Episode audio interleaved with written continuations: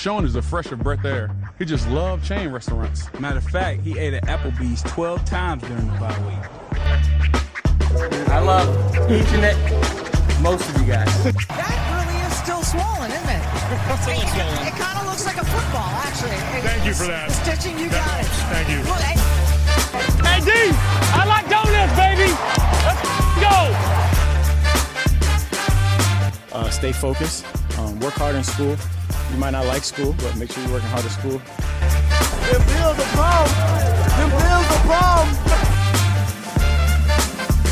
It's your boy DM3, and you're listening to the Witty, Not Funny Sports Podcast on the Built in Buffalo Podcast Network.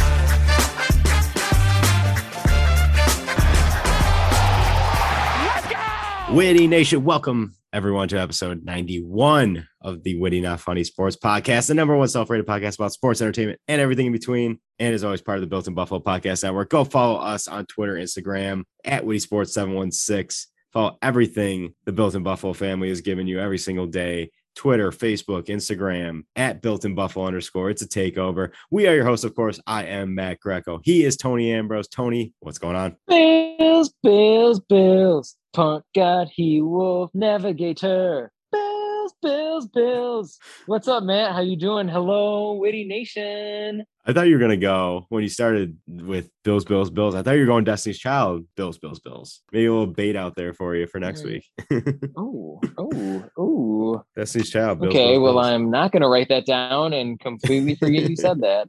okay. Huh? Take it or leave it. Take it or leave it. Tony, we got uh, some Bills news to get into. Obviously, the draft picks that we discussed last week with our instant reaction show are in the house at One Bills Drive. We got a little bit more insight into their personalities and to their first visits to the city and their first impressions and our first impressions of these players from a personal standpoint, which is always important with this team and the culture and the process and whatnot. And we'll get into that a little bit later. Then after that, very excited, Tony, to finish the episode, we're going to have a review of the Bills Classic made for TV TNT original second string starring Jon Voight and Gil Bellows. Tony, I could not be more excited to talk about this movie later on this episode. Oh, I couldn't agree with you more. I it's been more than a few years since I've seen it. I'm so happy to have watched it. I'm so happy to break it down with you for Witty Nation. it's going to be a pleasure. Uh, but first, Tony, let's talk about the NFL draft. Obviously, last week we had the NFL draft. The Bills made a bunch of picks, one of them not being JoJo Domann. Are you still bitter? Are you still feeling all the emotions a week later here?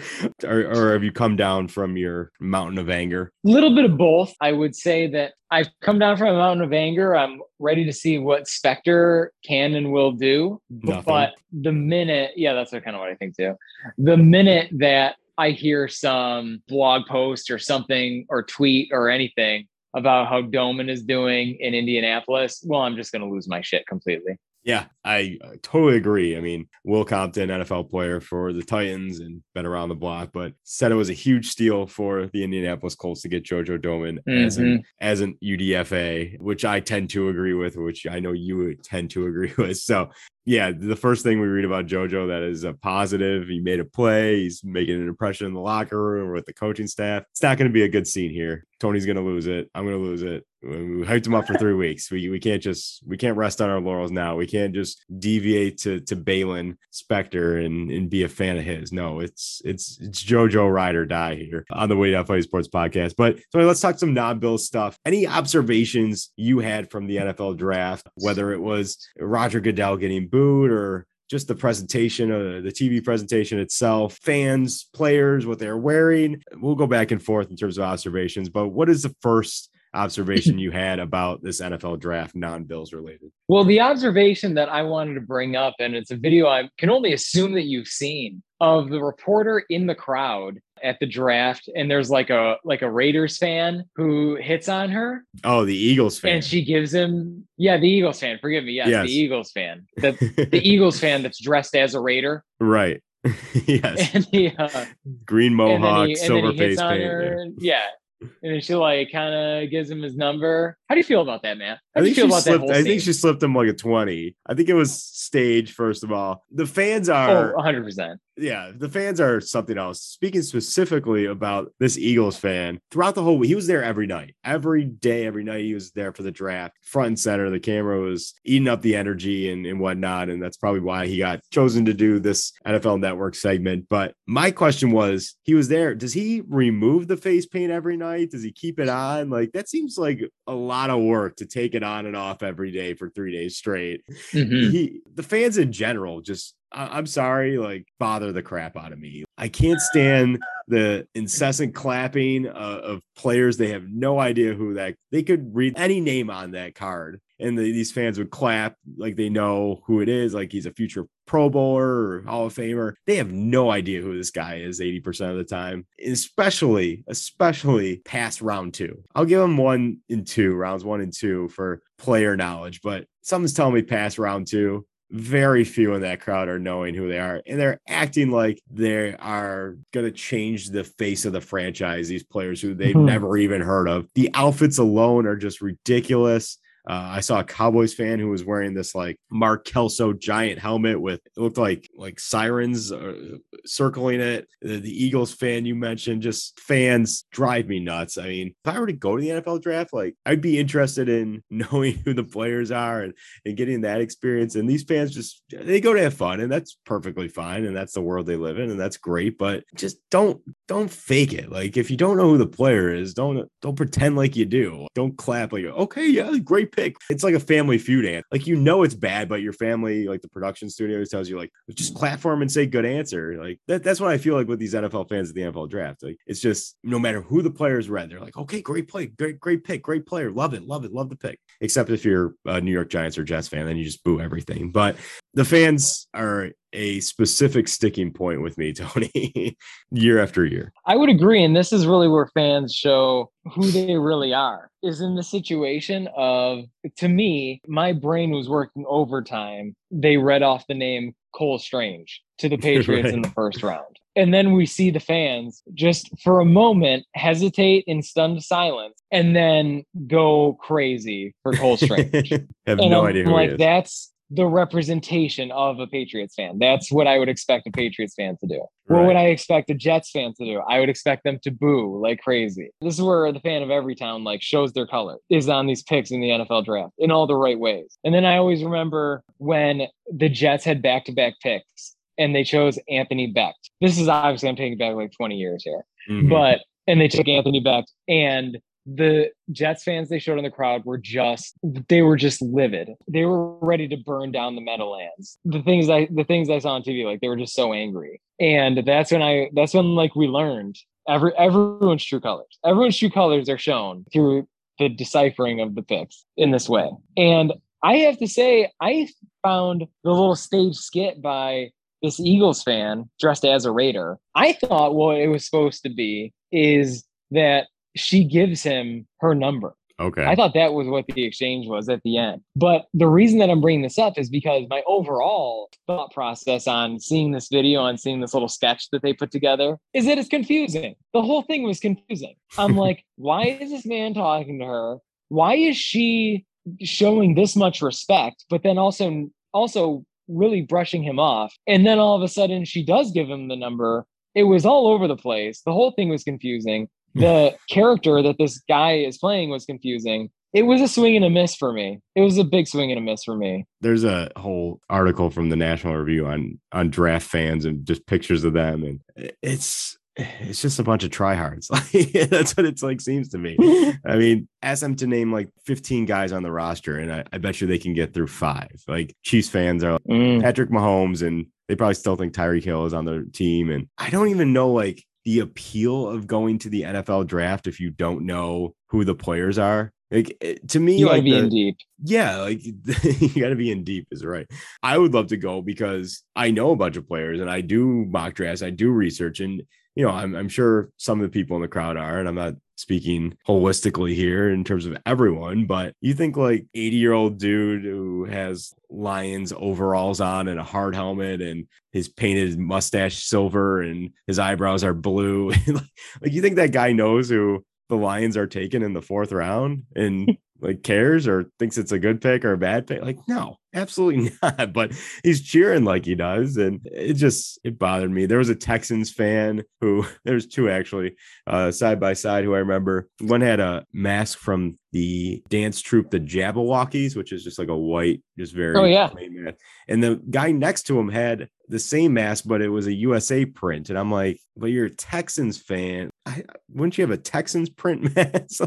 like, I just don't know what's going through these people's heads. It's it's very odd to me. Fans are are like I said, my sticking point when it comes to the NFL draft. I think they purposely bring in the the most character of characters for these things, and it doesn't make my viewing experience any more pleasurable. Uh, my first observation, though, Tony, is the presenters. Every year they're presenters throughout the draft. We had our friend do it one year for Des Lewis and the Bills, which was which was great to see. As we mentioned in a previous podcast. But uh, this year the Bills had Kyle Brandt do their third round pick, giving a rousing, motivational, Super Bowl winning Bills speech, picking Terrell Bernard, which was awesome to see. Stevie Johnson doing the second round pick. By the way, have we figured out who the mystery man up on stage with Stevie Johnson was a week later here? Because I don't think we whoa, have. Whoa, whoa, whoa, whoa, whoa. Matt, why stop mentioning picks is what I was gonna say because in our in our conversation, because that is that is something I was definitely gonna bring up. I had that in my back pocket as Oh. to who is this guy?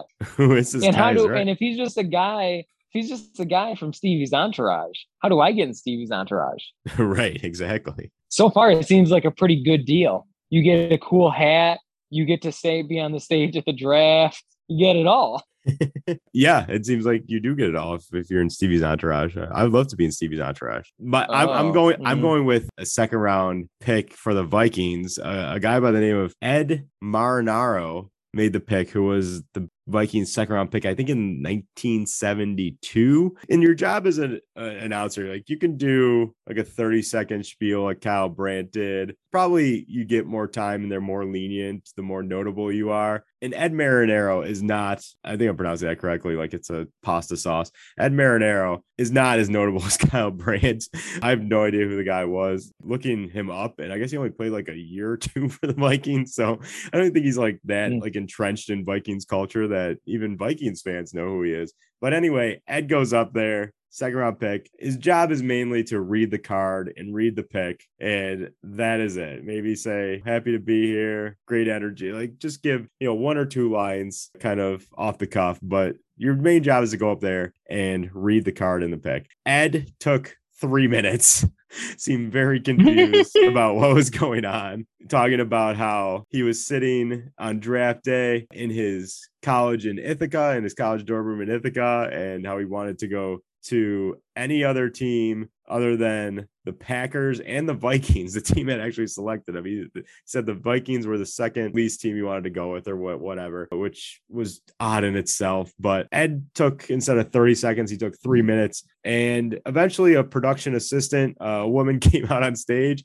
and literally said, Read the card to Ed in the middle of his spiel here. And it was just an all time classic moment. So, my first observation the presenters, and especially Ed, who went a little long, they didn't have an Oscar esque, you know, play him off with music. Like they had to have somebody go up on stage and tell him to just read the card and, and be done with it. So Ed, you get uh you get a nod from me and a, and a tip of the hat. Shout out to Ed. If Tony. I, if I was in that situation too, Yeah. I would soak it up too. I would want to Oh. be in there. Yeah, you will listen to every damn word I have to say because I have the microphone. This is my sh- uh, this is my moment. We are all Ed. Ed is our Yeah. hero. What's Um, another observation you had? Okay, here's something that I thought was so obvious that was going to happen, and then I feel like it didn't happen. First of all, let's break it down in sections. What are your thoughts on the fuchsia carpet? Hate it? Yeah, same. I didn't know. Like, is fuchsia like a symbolic color of Vegas? Is that something that there is? I'm not too sure. Like the flamingo I think is, people just know, like saying fuchsia. legendary hotel. Yeah, because People people like like to say fuchsia. Uh-huh. like salsa. So then, so then we have the fuchsia carpet, and okay, it was promoted. Like then there were the flamenco girls that were going to be standing along the fuchsia carpet, Mhm. and you know, like in the promos, as like they're showing players in their in their duds walking the fuchsia carpet for commercials. There's the dan- there's the Vegas dancers all around there. Then when they were getting selected, or when they were around, any other time that it was really happening and on the fuchsia carpet, it was just a pink carpet. I think it would have made way more sense if those dancers were there and like they match the carpet and like it gives a Vegas vibe and this carpet's fuchsia and it's a whole thing. This just looked like an awkward carpet to me without those dancers. Now you're just on this rug and you just want to be like, did they know that the NFL's colors are red, white, and blue? Because Right. it just looks like in, insane. It just looks insane without any connection or any dancers or anything. So tho- that's my uh, philosophy. That's that's what I was thinking anytime I saw that fuchsia carpet. fuchsia carpet was a very awkward color choice. I don't I don't know why. The whole kind of creative content, if you will, is very like even on stage the the NFL draft, just the the font it was in, it was like out of Avatar. Very weird. Didn't seem like they played off the Vegas thing a, a lot uh, this draft. I thought they could have done a lot of cool stuff. Like the NHL All Star Game uh, was in Vegas, and they I thought they did a lot of cool things, like incorporating Vegas and gambling and whatnot. And I thought I thought the NFL could have done uh, a couple cool things with the, with the Vegas motif, but uh, other than the the fuchsia carpet and and the Vegas dancers, I didn't I didn't see a lot of incorporation, which I thought they dropped the ball on. So I saw the graphics on the screen were a lot of card themed, like Yeah. playing card themed. that's all I that's all I saw too. I saw that, but like that's for them. What about us on TV? Was the was the backstage Uh, carpet fuchsia as well? Ooh, I feel like it was green, but that's only in my memory. Like where I picture Sauce Gardner walking when he was going to the wrong place. I had that Kind of down. picture Like, that was green. Sauce Gardner gets picked by the Jets and tries to leave the building immediately. he just Yeah. goes on the run down to down to Mexico. He's he's out. I'm not going to the Jets. He's on the lamb. By the way, what, what was with Sauce Gardner's necklace? Is I should make that plural. One said sauce and it was like dripping, but then there was like another one which looked like a baby bottle, but I'm guessing it was a sauce bottle that also said sauce. I know the branding and the marketing, these players are playing into it, but do we need two giant uncut gem chains that say sauce on them? Like, I, I, it was unnecessary. I think we It do. was- I'm not gonna. I'm not gonna knock Sauce's drip. you're not. I'm in you're no not knocking the drip. knock Sauce's drip. not can't. I thought it Can't was do it, won't I thought it was a funny like dichotomy of like Sauce has the drip, the giant you know chains, the, the bling, and then Garrett Wilson, then Jets next pick has like pearls like he's Lisa Simpson. Right.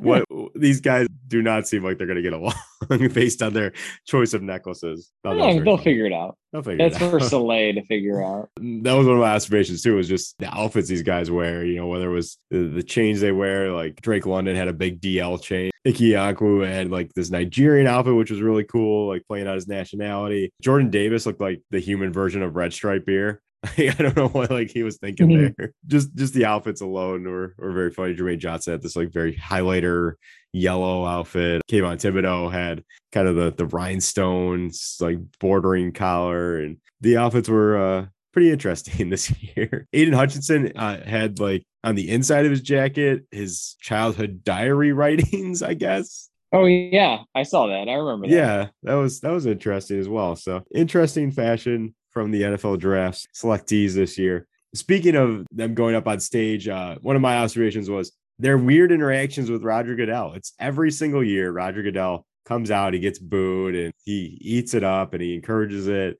And then, of course, Roger Goodell's known for the hug. Guy gets selected, comes up on Mhm. stage, gets a huge hug from Roger Goodell. You know, sometimes it gets awkward, but this year there was a lot of guys having swagger, like Thibodeaux and Jordan Davis doing like dances, and Roger Goodell like awkwardly trying to play along, do them himself, but you know, because he's Roger Goodell and he's awkward and nobody really likes him. He doesn't like exude swag or cool or anything. It just looks Well, that's your opinion.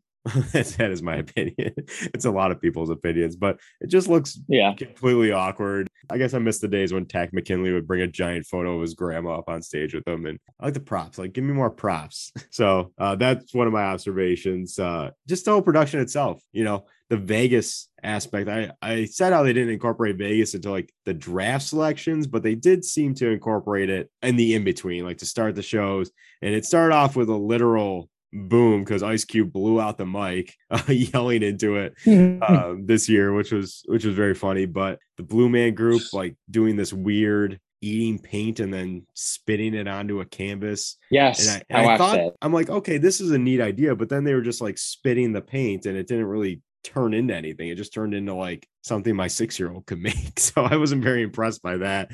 You had Criss Angel doing a great artistic interpretation of the Bills' drought years as he tried to escape a straitjacket hanging upside Mhm. down. I, I appreciated that. Yes. The the Vegasness was interesting. And then the most awkward thing I thought, Weezer. Like, what was Weezer doing? Playing a song that didn't seem to pump the crowd up. It was like, imagine going to the NFL draft and hearing Island in the Sun to really get your energy flowing. Like, that's the vibes I was getting from Yep. Weezer. Like, they could have picked a like hash pipe, they could have picked Buddy Holly. They obviously wanted to pick a new song, but pick a new song that has some like energy to it. So a lot of different entertainment acts being incorporated because of the Vegas aspect, but none of them really played for me and they all seemed a little bit awkward, Tony. Now, I can't knock Weezer. If Weezer was there, if I was going to the draft as a Bills fan and they were also like, also Weezer's going to be here and do a few songs, I'd be super pumped. And if it was Island in the Sun, I would still be fine with that. Because to me, that's just like ice. That's just some great icing on the cake. Tony, final observation if you have one. Pick a good one. hmm I'm just gonna say my this will be very quick. I'm gonna say what I thought was the best improvement by ESPN this year, and I think it was an improvement this year, is the timeline in the graphic that goes down with the amount of time uh, remaining as these people are on the clock. So it was like a first and second round thing, but there was like a little yellow line that kind of like disappeared as time ran out. And I thought that was a great graphic because, you know, I mean, I know how much time is in each round, but maybe not everybody does. And that they that they added that and it adds a little drama, I think, to the mix. Like you see it like it's a like it's a bomb going off or something. that that moment that it flashes the pick is in, you get like super anxious and excited. That's always a great moment in the Oh, bell course. chimes. We figured out the bell chime Mhm. finally, and it's not but up up up um. It's da da da da. We finally Dun, figured it out. dun, dun, dun, dun, dun, dun, dun. Yeah, we got it. We got it. Yeah, we got it. It's perfect. Tony, my Nailed final obs- my final observation was um I kind of hate the Mr. Irrelevant stuff. Oh, For some okay. reason, like this year, I learned the full scope of Mr. Irrelevant and what this player gets. These players worked their whole careers to make it to the NFL, to get drafted, and, and to be like the highest pick they can, to kind of celebrate the last pick of the draft like they do and like i learned that they do seems super demeaning to me. Not only does the player who's drafted last get the title mr irrelevant he gets irrelevant week which involves trips and all this stuff. He gets the jersey that says mr irrelevant. Uh, he also gets something called the lowsman trophy instead of the heisman. He gets the which Oh, uh, which depicts a player fumbling. if if that was me, I'm super salty that I was the last pick of the draft. I'm I'm happy that my dreams come true and I made it to the NFL, but you know, I probably wish I was a fourth round pick. I, I don't want to be and the cherry on top to have this title and have this stupid trophy and have like this celebration and the wife and daughter of the guy it was named after who started it is out there like doing the presentation, it would make me feel like shit, honestly. it's absolutely ridiculous. Just say the guy's name. Don't have this title. Don't have a celebration for him. He probably feels really bad as it is that he's the last pick of the NFL draft. So why why all this flair? Why all this extra stuff? When I read like everything that is involved with being Mr. Irrelevant, I, I kind of felt really bad for. I think this year it was was it Brock Purdy quarterback? It was a it was a quarter. It was one of the. I think it was. I think it was. Yeah. It it just why like why why is all this involved? Why celebrate the last pick of the draft like this? It kind of drove me nuts a little bit learning about it. being able to take that deep of a dive, I guess. I guess I'm just like mentally out of it any year, any given year by that time because I did. I just learned a lot from you about Mister Irrelevant. I don't know. It's fun that they do something, but I can definitely see the player's perspective might be a little bit different than mine. Yeah, I, I just feel like it's so demeaning to the player. What does he do with that jersey? What does he do with the, the jersey that says 253 or 256, whatever it is? It says Mr. O. Do you would you keep that if you if you got it? Would would you keep it? I would burn the crap out of that. I mean, I no way. I absolutely would. I'm like that jersey's uh-huh. going right in a frame and right in the basement on the No. wall. I don't know. I think it's really demeaning. I think it would be super crappy to get all this stuff. The, Lo- the Lowsman trophy. This is a joke in itself now. That was my final observation. so that's our NFL draft wrap up. We're going to talk about the Bills picks, but that, that puts a stamp on the week that was the NFL draft, the weekend that was the NFL draft. So, Tony, anything else before we get into some Buffalo Bills news here? No, I can't wait to get into the Bills news. All right, we will uh, be back after the break, and we'll uh, throw it over to the the sweet the sweet tone of Marv Levy singing to you. Take it away, Marv. Go, go, Bills fight, Bills go. Come on, let's win for Buffalo. And we are back. Tony, getting into our Buffalo Bills. A lot of picks last week for the NFL draft. Encourage listeners to, if you haven't, go back and listen to our instant reactions. We came up with a lot of great nicknames that I think are going to stick. The, we got the He Wolf, Khalil Shakir. We have Bernard. Yeah, Bernard. Terrell Bernard. Yeah, Terrell Bernard's nickname we have is his uh, name with a question mark at the end of it. yes. We have Binford, who I believe your wishes came true, and he took a number with 40. I think he took 41. Is that correct? So it's the Benford 4100. I, I think so. I think we got More power, baby. more, More power. so, Yeah, Tony, we should but- get this guy with Owen Power together. oh, Make wow. a video. That'd be great. Tony, but speaking of the players the Bills picked, we learned a lot post draft about these players, seeing one Bills drive for to the media the first time, but obviously they came in, some of them came in for pre-draft visits and things like that. But really getting them in front of the media finally, getting to know them. And let's start with our first round pick, Kaiir Elam, cornerback out of Florida. Uh, I love the pick. Obviously, I think it's obviously a position of need. Great skill set he brings, length, ball hawking, playmaking ability. Uh, love everything about him. But knowing the person, uh, I think I love him even more because Bill's Embedded, which is a great video series. Just got to give a shout out there to Bill's Embedded. But learning about Kaiir Elam, uh, learning about his personality, learning about his drive, really kind of connected me to him. Uh, you know, in the pre-draft visit with the Bills, he brought out this the thickest of thick notebooks you could find, talking about how he takes notes on every receiver because it's a copycat league and things he can pro- improve on, different routes that are run, things like that. Very impressed with Kaiir Elam pre-draft and post-draft. You know, meeting the media, talking about himself and his his work ethic and what he brings to the table and his immediate impact he's going to make on this team. So, just want to get your thoughts on our first round pick here. especially based on that video. I would say ever since Kaiir Elam showed up, I've just been nothing but impressed by his million dollar smile and his shining personality inside out. High from praise. what you're saying from from the video that was released uh, about the playbook uh, that you saw, and I really appreciated like just the look on Beane and McDermott's face when they have all eyes on that on that notebook, Yeah. and McDermott literally licks his lips when when the guy is thumbing through that notebook. So like in that moment, I was like, okay, I like him and I like his demeanor, what he's doing. Really liked what he brought to the table at the uh, at the Sabres game. I liked the mix of charisma and humility that was brought at the Sabres game. So I liked I liked seeing that a lot. Yeah, top to bottom, Kaiir Elam showing up big. Uh, Yeah, I like his style.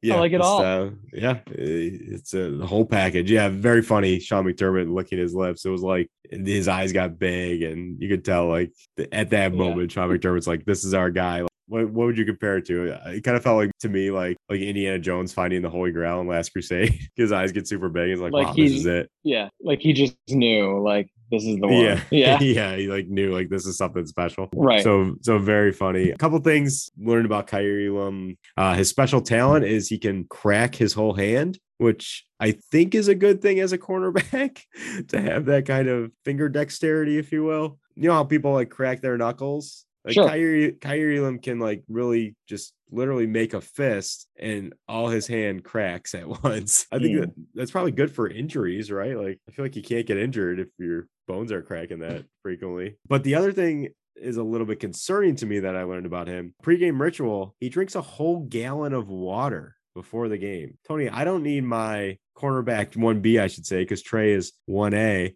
Uh, I don't need him taking bathroom breaks in the middle of a game. Th- This concerns me a little. A whole gallon? Do you know how much a gallon is? That's a lot of water, like pre-game. Sitting in the locker room just chugging water. A little concerning here. I'm I'm worried about the bathroom breaks during game. Mhm. I mean. I would say I'm mildly worried about it. but I think it happens more often than we know it happens. I think we're preoccupied. I think it happens more often than we think. Yeah, probably. What I'm a little concerned about is like, okay, so does he know how NFL games work in terms of commercial breaks and in terms of ad revenue and stuff? This isn't Right. this isn't college Saturdays where just everything's are protected. Like these are gonna last a while. He'll figure it out. He'll find his way. He'll find his way. His He'll bladder will find its way. I'm, I'm worried we're gonna have a Lamar Jackson situation where he's running off the field because he has to go to Yeah. the bathroom in the middle of the game. Like that's my biggest concern at this moment. Another thing I'm very worried about: James Cook. I'm loving the player on the field. I like what he brings to the table as a as a dual threat weapon for Josh in the passing and running game. I'm just perplexed by the fact that every time I see him, every time I hear from him, every time I learn more about him, he seems like such, and maybe this is a good thing, but he seems like such an anti being personality. We just talked about Kaiir Elam and how, you know, he brought a giant notebook to his pre-draft visit. And if it was 80 pages, I'm guessing three of those pages were filled in with notes because that's a lot of notes he's taking. But him bringing the notebook and talking about how he wants the playbook on the plane, like James Cook is the most chill person I have ever seen in my life. And it just seems like such an anti McDermott being guy. It, it's really perplexing to me during his initial media foray or question and answer session. A lot of just like one word answers. It didn't look like he was all there. I I can't get a beat on this guy, honestly, Tony. I, I'm a little concerned. If you look at the characters they brought in, the charisma they brought in, Josh and Diggs, and like, these all all these guys seem to be, you know, they're all different in their own way, but they all kind of seem to be on the the same page of having fun and dancing during practice and even a guy like Mitch Morse who's not going to do that stuff, at least he it feels like he's not like out of the loop. It feels like he's not an outsider. He, you know, integrates himself into the group as, as best as he can. But it all seems like they're kind of on the same wavelength. And then there's James Cook, who just seems completely opposite of all that. He better be like awesome on the field because his personality just I don't feel like it meshes. I I, I don't know, Tony. This one a mystery to me. You know what I think about with James Cook, besides his navigation and cartography skills, is Which you appreciate. something right that I appreciate. Now, did you know, Matt, that James Cook is Dalvin Cook's brother? Have you heard that? No, I haven't. Oh, yeah. Did you So, know Chris like, I- Hogan plays think- lacrosse and Ryan Fitzpatrick went to Harvard? Did you know that Jack Nicklaus's grandson, Nick O'Leary, played for the Bills? Oh, really? That's news to me. Wow. Right. Interesting. You'd think that with storylines like these, that the media, the classic mainstream me- lamestream media over here, you'd think they would be uh, talking about that a little bit more. Right. I don't think they But here we are. I kind of don't think they do. Um, It's very surprising. haven't heard a word about how he's Dalvin Cook's brother. I know. um, it's I never hear I was Dalvin Cook's brother. he just seems so unemotional. I- I- and maybe he's just a guy that just brings it on the field, and that's where all the emotion comes out, and that's perfectly fine as long as he produces on the field. He could be the most charismatic guy in the world, and I could love everything about him, just like I do Josh and you know Diggs and that whole group. Or or he could be on the opposite side. He could be just a person I I don't care for, who I, I don't think is very charismatic. He he he could be our young Sheldon, if you will um just just no one not person i care for he is who he is and that's perfectly fine i'm just very perplexed about he, he obviously did a pre-draft visit here he spoke to the bills pre-draft and i i have a hard time like wrapping my head around this is a guy who you just mentioned McDermott licking his lips at Kaiir Elam, bringing out the notebook. And, you know, we see Kaiir Elam in pre draft visits, very well spoken and, you know, very passionate about the game and, you know, what he brings. And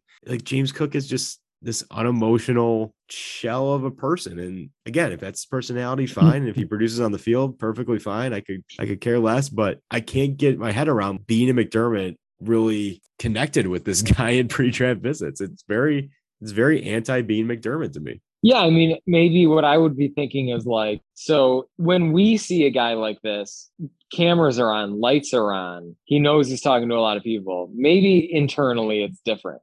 Maybe he Right. doesn't have, maybe he's just like, you know, doesn't have to be nervous, doesn't have any pressure surrounding him.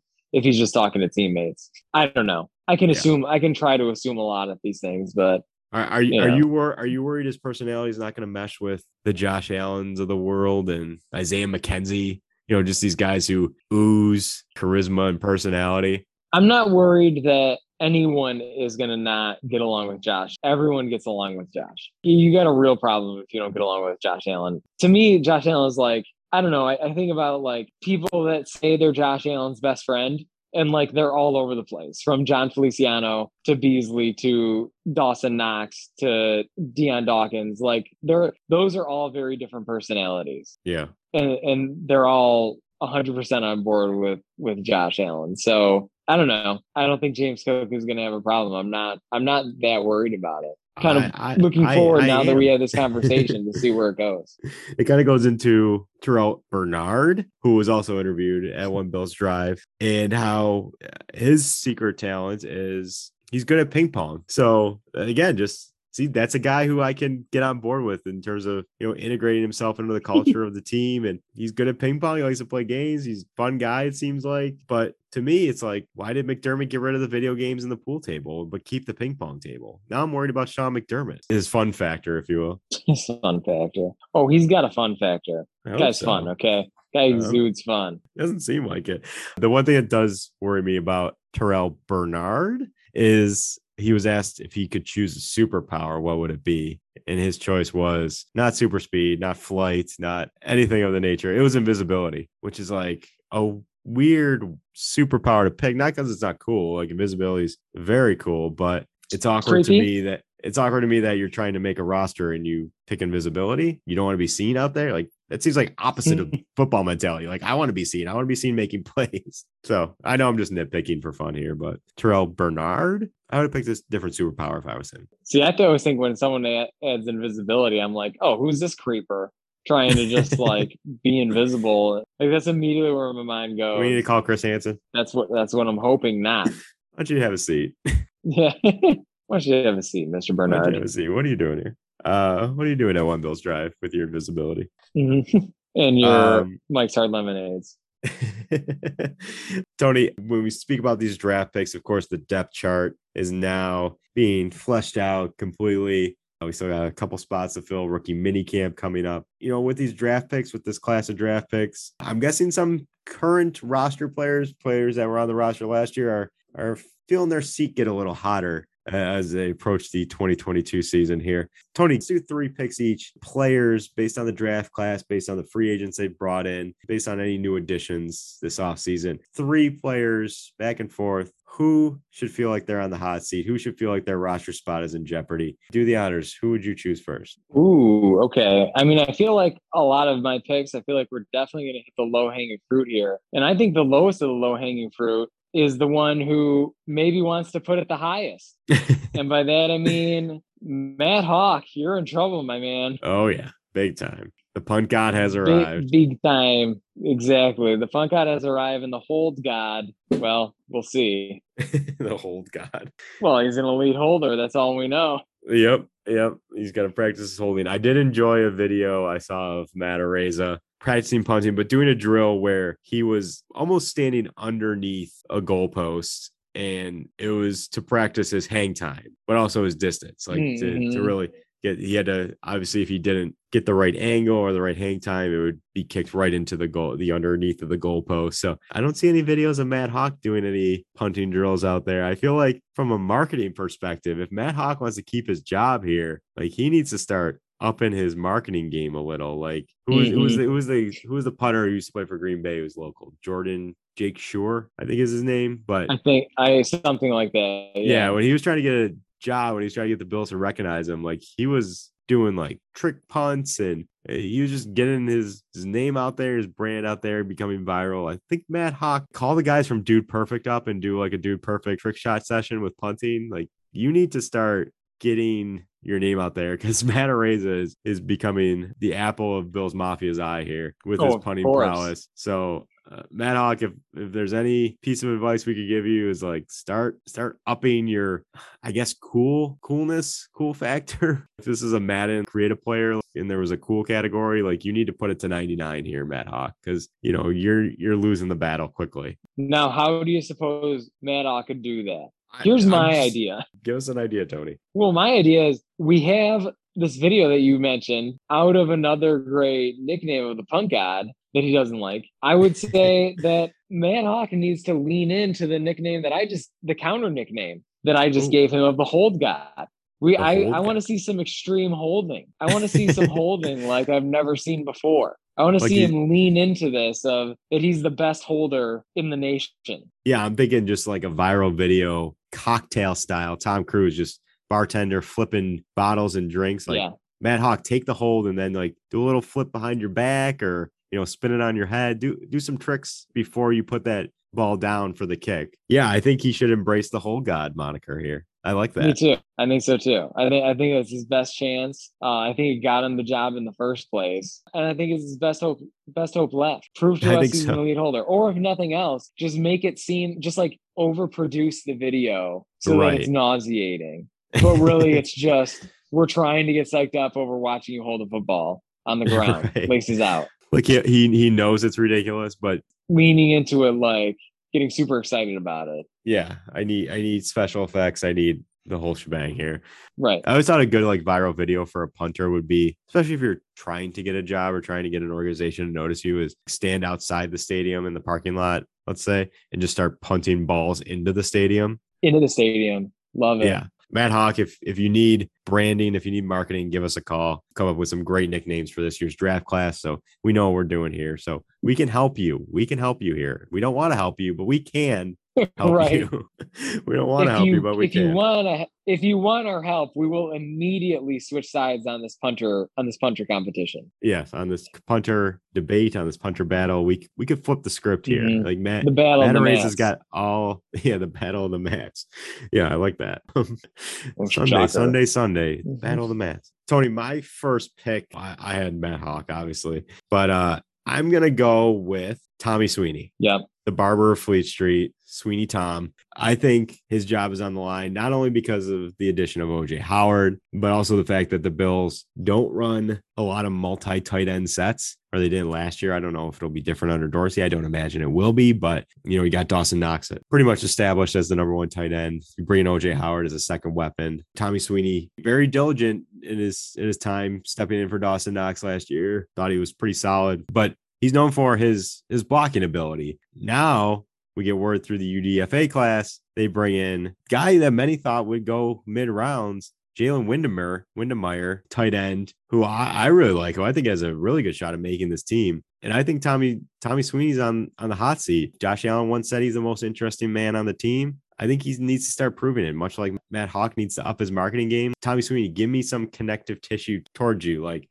Mhm. show me why I, I can't depart with you on the Bills roster here. Tommy Sweeney is is my pick for whose seat should be feeling a little hot these days. Mm. see my counterpoint to that is i do think that the likes of tommy sweeney is safe i mean there was a passing of the torch from lee smith as the big blocking tight end to tommy sweeney as as these capabilities now where i think and i think that the signing of oj howard does indicate that maybe dorsey does have some ideas for some two tight end sets uh, with a pair of athletic tight ends my thought process is this if you really were to look at like who are the best tight ends on the team Dawson Knox and OJ Howard are one, two. I would say the third best tight end on the team is probably actually Spencer Brown. And I would say the fourth best tight end on the team might be Tommy Doyle. Then it might be Tommy Sweeney. Right. So Yep. and when we look at this, I, I look to Tommy Sweeney, if any reason, that's why he's that's why he's in trouble because we got some position versatility here. If we're looking for someone who's going to be that blocking style tight end, but I mean, you know, the kid's also got some hands. But I am curious to see what Windermere brings to the table. Your theory's got some legs. It's got legs. Yeah, look at Wittermeyer, Wintermeer, what yeah, I got one how to pronounce his name, but Texas A&M tight end, obviously Mackey Award finalist for best tight end in the country, all SEC second team. Looks good on paper. He's got the credentials. So I, I think Bills fans, as Bills fans, I feel like we always look to the UDFA pool we bring Yeah, in to yeah. to see you know who's going to be that diamond in the rough, whether it's like David Sills the third or Brandon Riley or usually it's a you know a receiver of sorts. Guy in the past, Josh Thomas, who stuck around the practice squad. I really like Nick McCloud last year making his, his mark on the preseason. So UDFA guys uh, all the time coming in. Trey Adams as well, unfortunately retired, but he was notable for for other reasons other than football. but um, Tony, who's, who's uh, your second pick here? I would say that it's someone who's never played it down for the Bills, but there was a time when some people were kind of psyched up for it. I would say Duke Johnson. I'm not I had him Duke on my Johnson. list as well. Yeah. I don't think that Duke Johnson is uh is looking like he's in a very good position right now. Yeah, it always just seemed like uh, you, you didn't like Duke Johnson from the start. I know, uh, as listeners Right. know Well, from past I mean, podcasts. and a lot of the reason I didn't like him, and a lot of the reason I didn't like it is because I was like, oh, is this supposed to indicate to me that we're not going to draft a running back because I wanted to, right. And, And we we did. did. So it was it was very Yeah. much the the Duke Johnson, JD McKissic esque player. You know, obviously Brandon Beane throughout this offseason has felt scorn over the JD McKissic thing. And haven't we all? and we have we all, yes. Nobody turns their back on Buffalo like that. JD McKissic. I hope you get booed every time you walk into the stadium. But Duke Johnson seemed like the backup plan for that. And I, I like Duke Johnson. I thought he was really had one of his best seasons with Miami last year, but it feels like upon drafting James Cook, who does a lot of the same things, can be a third down back. I do think James Cook needs to improve his pass protection, his blocking ability. I think a guy like Duke Johnson probably excels in that over James Cook, but Cook can learn a lot from Devin Singletary, who I think is a great blocker when he learned from Frank Gore during his rookie year. So it's just from a weapon standpoint, from being a receiver and a running back and a, and a third down threat, a, a guy on screen passes they can utilize. James Cook just seems to have more than Duke Johnson in, in terms of what they can offer to this team. So I think upon drafting James Cook, I agree. Duke Johnson's seat definitely feeling a little hot right now. Mm-hmm. And I would say, I mean, I would say it's it's on fire. If I'm him, I'm researching how to break a lease because with that with that drafting of Cook, I mean, it's gonna be it's gonna it's gonna be tough. It's gonna be a Yeah. tough road. It's I going to be say. tough. Brandon Yeah. Beane loves bringing in competition. So, you know, whether you're a shoe in starter or first stringer, he loves bringing in competition for, for every role on the team. So, you know, if I was Duke Johnson, I'd probably be upping my special team skills to try to unseat Taiwan Jones at this point, which is going to be Yeah. a tall task. But I, I think that's probably, unless a knock on wood, an injury happens, I think that's his best path to making the 53 man roster at this point. So Yeah. uh, Duke Johnson was actually my second choice as well. So uh, I'll go to my third choice, and I will go with Tyler Matakevich. I think, Oh, interesting. yeah, I Very think uh, interesting. upon drafting two linebackers, that's obviously on top of the fact that I think Matakevich gets paid a little too much for being a, a very infrequently used linebacker at a linebacker position, but kind of being a special teams ace. Not to discredit what Tyler Matakevich does, but I feel like you could teach anyone special teams, honestly. Like that's always my been my mentality. Wow. It feels like we have enough athletes to, to be better at special teams than we were. I think we were very good uh, last year under Heath Farwell. So uh, Matt Smiley, I think, has, has a lot of good special teams people to use. I think Andre Smith, I think Joe Giles Harris are guys who could, if not Terrell Bernard and Baylon Spector, uh, can come in and, and unseat Tyler Matakevich. And you're probably saving a lot on the cap eh, with him not being on the roster. So the Bills are kind of tied up against the cap as it is. I think eight million. And then after rookie deals, I think it's in the five to six million range in terms of being under the cap. So not a lot of wiggle room this year if they want to sign, you know, maybe a veteran cornerback post draft here. Or, you know, an injury happens and they want to, you know, bring in someone to to fill in a role there. But um, yeah, I think Tyler Matakevich could be on the hot seat. I kind of had the knocks on Bernard last week um, about his size, but I think he could translate really well year one and to make his biggest impact in special teams. The guy's obviously athletic. He has a lot of speed. It seems like he plays bigger than he is, getting off blocks and using his athleticism. So I think all those traits translate really well to a very good special teams player in year one and then in year two or somewhere down the road being a very viable depth piece. But yeah, I think Tyler Matakevich, you know, I, I like I like his whole thing. I like the the kind of Norse beard and the office t-shirts and I like his vibe he brings to the, to the locker room but I think that's uh that salary is gonna be his downfall here and so I'm thinking Tyler Matakevich uh, roster spot might be in a little bit of jeopardy here. Well, I similarly for my third had uh, a linebacker, but I did not go with Matakevich. Oh, I had Andre Smith as my Oh. man in danger uh, for all the similar reasons that you had. However, see, to me, like you're thinking cap wise, to me, I'm like, cap doesn't matter this year. The window is closing, but it's still open. We don't care about the cap. Matakevich is going to be more of a valuable on special teams than right. uh, Andre Smith is. We would keep Matakevich over Andre Smith, is kind of what I thought. But I do, and I do think that Andre Smith is someone who finds his way into reps on the field more often at the linebacker position. I mean, so in us drafting these two linebackers, I would say Andre Smith is is who I'd be worried about. You know, I mean, he's on a modest contract, but it's not Yeah. a rookie contract. So I mean, I I that's who I look at as being the person who could be unseated here. I think Matakevich is is good. Like I think he's a core special teamer. I think that our special teams coaching staff is very happy to have him and, and sees him in high regard as an and as an important member of the unit. Andre Smith, I don't know if there's reason to to say the same thing about. Okay. I can buy what you're putting Okay. down. Yeah. I, can think- also buy what you're putting down out of respect here. That Oh, like, oh yeah, appreciate that. thinking Mutual respect. wise, yeah. A mutual Uh, respect. A uh, couple the- of gentlemen right here. A couple of uh, gentlemanly arguments, if you will. Tip of the cap to you, sir. Good sir.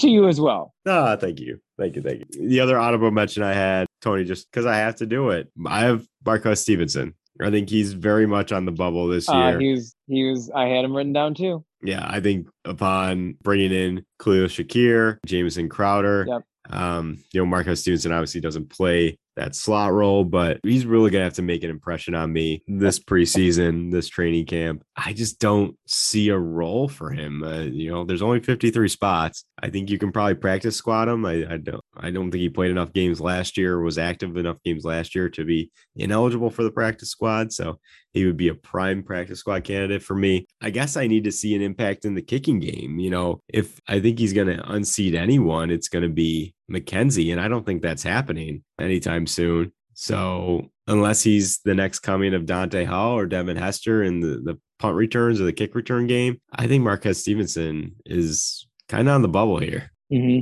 I had Stevenson on my radar too. It just doesn't. It just doesn't seem like he fits anything. Like You're to use a roster spot on a guy like that. I mean, it kind of made sense last year because McKenzie was injured to start the year. Now I'm just like, all right, like we're still gonna do this. I mean, we got He Wolf who can do everything. We should. why are we doing this? Just let just let the He Wolf take care of business. right. Um, Un- unleash the he I wolf. mean, I exactly. Yeah, I mean, I I was thinking the same thing about him. It, it doesn't. He even last year, I thought he kind of stood out. I was like, ooh, like a late round pick like this is making this team, this like super team we put together. Like right. it even even then seemed perplexing. Now it's going to seem very very perplexing. We will say, oh, and correction to what I said before, it was Stevenson who started the year on an injury, if memory Yes. serves correctly. That's But correct. uh, yeah, and it was be- it was because he wasn't going to count against the team that we were able to keep him. But see, and uh, by so by similar token, if we're just talking about spot 53 of 53, the only other honorable mention that I wanted to mention on on my list is, and I hate to say it, but you know who's in trouble is Matt Barkley. Oh, I thought so too. Yeah. I could see that. Yeah, even though obviously we like him, we respect the hell out of him. He's Matt Barkley. He's great, but I mean, there's a lot of talent on this team, and can one of 53 spots be used on a third string quarterback like that? Right, right. I I guess like with the new practice squad rules, like post COVID, you can can't you keep like a, a veteran guy like a Matt Barkley? I- I guess I don't know. I thought there was like two or three slots for like veteran guys who typically wouldn't be practice squad eligible who you could who you could keep around. I Right. could definitely see Matt Barkley filling mm. one of those, much like they did with Davis Webb last year. And From- Davis Webb's obviously a lot younger Oh, than Matt yeah. Barkley and doesn't have as many games played in the NFL, regular season games that is. But I think you're I think you're able to keep like a, a veteran guy or a couple on the roster. And I, I think Matt Barkley would be a perfect candidate for that because Case Keenum's obviously going to be the primary backup, and rightfully so. He's I think he's much better than Matt Barkley. But I I love to keep Matt Barkley around for the camaraderie, for his for his playful buddy aspects with Josh Allen that he that he brings to the table. So yeah, I had Matt Barkley on my list as well, but I just uh, mm-hmm. I think they're gonna keep him around in, in some way. So uh, with that, we'll wrap up our Bills news for this week. Tony, we got the main event coming up though. We got our review of the TNT straight to TV, whatever you want to call it, movie in regarding the Bills, centered around the Bills, a fictional version of the Bills, I guess. Uh, and that is second string. So very happy, very excited to talk about this marvel of modern cin- cinema, if you will. so, uh, with that, uh, we will be back uh, after the break and a word from our sponsor. Oh, the weather outside is frightful, but my drink is so delightfully cold thanks to Traveling Growler. And since we know place to go, keep it cold, keep it cold, keep it cold with a Traveling Growler koozie. Koozie starting at just $5. Check out www.travelinggrowler.com today. And now, back to the show. Now it's time for get made? We're gonna have a good time, celebrate some failure, not just be a hater. Cause you know you wonder, how did this get made? Let's wallow in the mediocrity of subpar art. Perhaps we'll find the answer to the question, how did this get made? And we are back. Tony, what do you get if you take the replacement, sprinkle in some buffalo, and top it off with a deadly oyster poisoning? Listeners, we watch it so you don't have to. This is How Did This Get Made? Second string. Tony, what a movie. This is my first time viewing it. Uh, I, I I'm so excited to talk about this. I I didn't know what to expect upon hitting the play button, and an hour and a half later, all I feel is is joy from watching this movie, um, and, and realizing, uh, spoiler alert, the ending, the Bills win the Super Bowl. So, um, it was uh, just to give the listeners a background. It was released on made for TV, I guess, released in on TNT in 20 or yeah, 20 uh 2002. Um, and that's my first beef with it, honestly, is like it was made in 2002. It looks like it was made in 1982.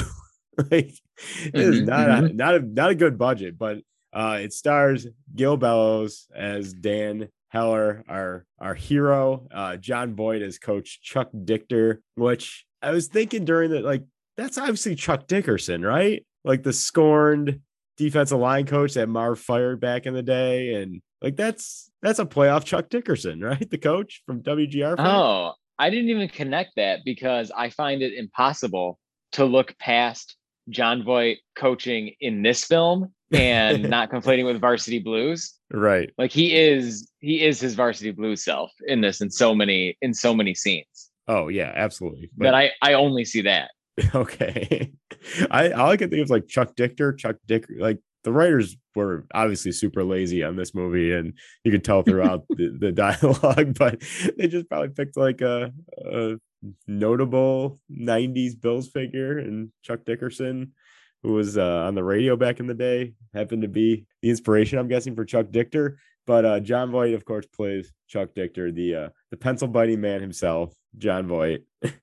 um, but for the listeners who haven't seen Second String, quick summary. Uh, here it is. The American football coach Chuck Dichter has worked wonders with the Buffalo Bills and is even confident to crown his career with a Super Bowl victory. But before the playoffs, an oyster food poisoning, yes, an oyster food poisoning wipes out his first team for a whole month. Like the like food poisoning, most people are out for a day, two, maybe tops. This is a whole month, so some pretty bad oysters. Uh, Dan Heller, played by Gil Bell, is an insurance salesman uh, and former college quarterback, is hired reluctantly, but his wife, but his wife twists his arm just for practice. Um, now has to captain and train a bunch of rookies and old timers against the hardest adversaries. Um, Tony, just uh, your initial thoughts on, on second string. Okay, well, let me say that my initial thoughts took place in 2002. I okay. vividly remember seeing I vividly remember seeing the trailer for this movie and it being hyped up on TNT when I was watching during the day. And they said when you're watching and, what and Shawshank Redemption. Like, I'm sure I was and then probably like and i remember realizing like oh the day that they say this premieres is tonight this is happening tonight today right. tonight i'm going to watch this movie about the bills yeah i'm all in on this and i remember like negotiating for the tv in my parents living room and saying, "Yeah, we should watch this." And then I ended up not negotiating for the whole movie. I was I had to watch the second half upstairs. And to this day, I still remember the classic line at the end of I and it it echoed in my brain for 20 years after to this day of How when powerful it was. uh yeah, of when Gil Bello says, worst case scenario, Buffalo Bills go 0 5 in the Super Bowl. And like I was just always thinking that if maybe I've said it to you here and there. Uh, but of course, then maybe about a year ago, I brought this movie up to you and you had never heard of it. no. Uh, so apparently I was I I was in rare form on that random night that TNT premiered premiered this movie that, you know, I thought would be one of the biggest forms of art in Blockbusters history. in movie history. Well, in Bill's movie history. right. It was uh it was this and uh you know Four Falls I think where when you brought this up me not knowing what it was th- those are the, the two Bills movie documentaries that uh were going against each other head to head but uh the movie opens up with uh, a Buffalo Bills team led by Doug Flutie which Mhm. Hardy tells me released in 20 or 2002 this movie was filmed Flutie only played 97 to 2 2000 so it had to be 2000 i'm guessing that it was released. I don't think it took long in the post-production editing process to uh, come up with the, the final product of this movie but we open with the bills team led by doug flutie and thurman thomas and uh, chuck dichter and um, you know right from there we see we see chuck dichter who has super bowl aspirations and ha- thinks he has the team to really take him uh, you know to get him to hoist that lombardi trophy uh, but right from that opening scene of Flutie throwing a screen pass to Thurman Thomas, uh, we go right into this opening credit scene of like the worst, like 19, it reminded me of like a 90s like California skate park like montage, like just Mhm. grainy Mhm. and like the like the worst font you could think of. I, and uh, for some reason, uh, they had an interesting choice of music, and that is uh, Dire Straits, "Money for Nothing." So Oh, I wrote this down too. I wrote that I don't know too. why. I don't know how that relates to the Bills, but uh, please give me your thoughts. Makes I I also wrote this down. I have written in bold. Doesn't make sense in this context at all. Dire Straits, Money for Nothing, which I looked up the lyrics. Incredibly offensive song. Has aged Right. horribly. A song that you you can't you can't do this anymore. like you no, like no, it wouldn't play incredibly offensive song. There no, there are there are a lot of words in this song that I haven't heard in decades, seemingly. So Well, you- and I'm also like, welcome you know, to what, 20. what is the meaning here? It's right. It's it's money for nothing. Dan Heller's money for something. I mean, maybe at the end, you know, no spoilers, but I guess maybe from the perspective of Tommy Baker, it ends up being money for nothing in a little bit. But I guess that's it. I of course. But And we would never foreshadow that within the first three minutes of this movie. Yes, of course. But there's a lot that I appreciated about that opening sequence that goes into, you know, like that grainy filter that is very 1995 somehow in 2002. Uh, I really liked, uh, you know, threw me off in addition to how poorly Dire the Dire Straits song has aged. Jill's making an appearance in here. Yeah, yeah, no stampede. How about that? Yeah. So no stampede. The, Good. the Jills are in here making an appearance. yep. And I was also trying to figure out the the timeline here because Peerless Price is also in the fold right. in this. I appreciate, yeah, because like when they show Jon Voight, Coach Voight, Coach Dichter, Yep. uh, call the play, and he's like, Dougie, throw it to Peerless. And my first thought was like, oh, Dougie, okay. Dougie. I didn't know. They're real I tight. didn't know that. Yeah, I did not know that we were calling him Dougie. And that was the first. And I like what I like about the that opening sequence is it starts a little mystery, Matt. And to me, the mystery I'm trying to figure out is wait, so is Doug Flutie like really in this movie? Or like what is right. Or are like, they? is it the editing? We're calling him game Dougie. Right. How much is this is game shots? Is Doug Flutie actually in this movie? Because it's Dougie throw it to Peerless. And over the course of the next 10, 15 minutes, the layers get peeled back on that mystery of if Dougie, as he's called, is is really in this movie. And then eventually, like we see on the practice field, which I have a lot of questions about this practice field. We see Doug Flutie in this practice field. It's like, oh, he's he's in this movie. Doug Flutie is acting in this movie. I mean, it, it has to be 2000 because Peerless was drafted in the 99 draft. So hmm this has to be filmed in two, 2000. So Right. um, but yeah, that opening opening credits sequence is great. Also, we talked about the music, Dire Straits. The music's by Mark Mothersbaugh, who is famously known as the lead singer of Devo. Like, wouldn't you pick a Devo song if you're gonna go like 90s uh synth, you know, pop, if you will? Like, you just pick a Devo song. And that's the thing with this movie that I think gets, you know, I, find the, the most baffling is pretty strong cast, I would say, like notable Yeah. actors, Jon Voight, Teri Mhm. Polo, um, Gil Bellows was was I think he was in Shawshank Redemption since we mentioned that. oh, of course, he um, played Tommy in Shawshank Redemption. Yeah, so I mean, notable actors in this movie. It was Van directed by Miller. Van Miller. Yes, uh, the most Van famous actor. Miller, don't come cheap, Matt. I I have in my notes later Van Miller, the real MVP of this movie. Oh yeah, hundred percent. And so much of what he was asked to do also doesn't make sense. right exactly uh but notable actors directed by a guy named rob lieberman who is not just a guy they pulled off a street or a, a college you know art major he directed d3 mighty ducks trilogy uh episodes of falling skies dexter like this guy is a pretty notable director and of course, music by Mike Mo- or Mark Mothersbaugh, who's the lead singer of Devo, and he's also the inspiration for Chuckie Finster. So from the Rugrats. So if I mean, you got this pretty good lineup of you know people on this movie, uh, and the product they all came up with is it's kind of crappy. like honestly, It's something. It's Whoa, whoa, whoa, something. whoa. Yeah. I, I cannot sit here and have you use a term like crappy it's so bad. for It's this film. Well, will you take It's not that? bad. I don't think it's bad or good. I think it's there. I think it's just misunderstood. I like that. Misunderstood is a good word. It's just a, It's a a good misunderstood movie. Yeah. It is. And, uh, and another guy who's a misunderstood, of course, is the hero of this film, Dan Heller. Uh, we first meet Dan in the opening scene after the opening credits. First scene, Dan is selling insurance uh, door to door. And I want to get like right into the scene, Tony breaking it down because when Dan first rings the doorbell, of course, Dan played by Gil Bellows, uh, he rings the doorbell and the, the husband of the household immediately answers the door and right away you could tell this guy's an asshole. Like he doesn't even need to say a word he just has that a-hole look and he you know it it just uh, you know typical like typical guy who just looks like a jerk. Uh but the real the real story to me is what comes after you know he he coldly meets dan heller at the door his wife comes flying in from behind like faster than I don't even know, like Sonic the Hedgehog, because I just saw the movie with my daughter, so that's top of my mind in terms of things that are fast. But she comes flying in and just is automatically just like throwing herself all over Dan Heller. Um, literally says the line, "You come into this house right now." like she's giving him the eyes, gives him that line, and then looks at her husband right after that line, like, you can leave or stay, but this is happening.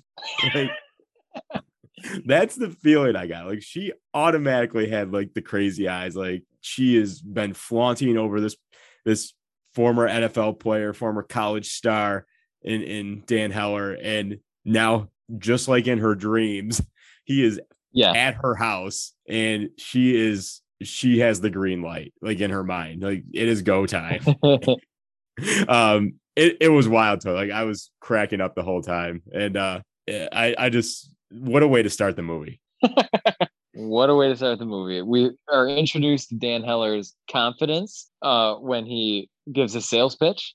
We're Yep. introduced to his bravado when he is interacting with the wife. And he really puts uh, the husband in his place. So, yeah. By the way that he puts the husband in his place, I would have to think everyone's on the same page here. and they're gonna and uh it's gonna like what's gonna bridge the gap for everyone is a common enemy as it often does bring two bring two entities together. And that common enemy is this dipshit husband. Real jerk this guy is. Uh anyway afterwards uh next scene dan returns to after i guess blowing the sale because he knows nothing about insurance or uh you know he's he's very forthcoming to the husband about being a jerk and everything and he puts everything out on the table. So i'm guessing he leaves that house without a without a sale if you will. But next scene he returns home some reason walks into the house with a football and I don't know where he got this football if he just carries it around in his car, but he didn't have a football during his sales pitch. Now he's back at his house with his wife, has a football in his hand for some reason. Um, and that's where the movie really starts to take off. And of course, Dan uh, Heller's wife is played by Teri Polo. And the only question I have in this movie is what the heck is she doing in this movie? like she's she was ju- very of the time. Like this was her peak. Yeah, but yeah, she like peaked. Like Meet the Parents came out in 2000. Like she didn't right. need the money. Like she didn't need the money here. Like she she she just came off a mega hit, which I'm guessing was filled around the same time as Second String here. Um, you know, she was in episodes of Felicity. She was in Sports Night. Like she, I, I have no idea. Like what her agent was thinking giving her this script and saying like you're doing this movie like or or if she read the script and said i want to do this movie like um coming off meet the parents which was a mega hit like going from that to second string a made for tv movie um just just kind of baffling what Teri Polo is doing in this movie but the the movie really starts to take off upon uh him entering the house us meeting his wife uh and her informing dan that they received a call from the buffalo bills for him to come in and really, Dan's on it right away. Dan knows what the deal is. He knows he's there to be a practice squad arm and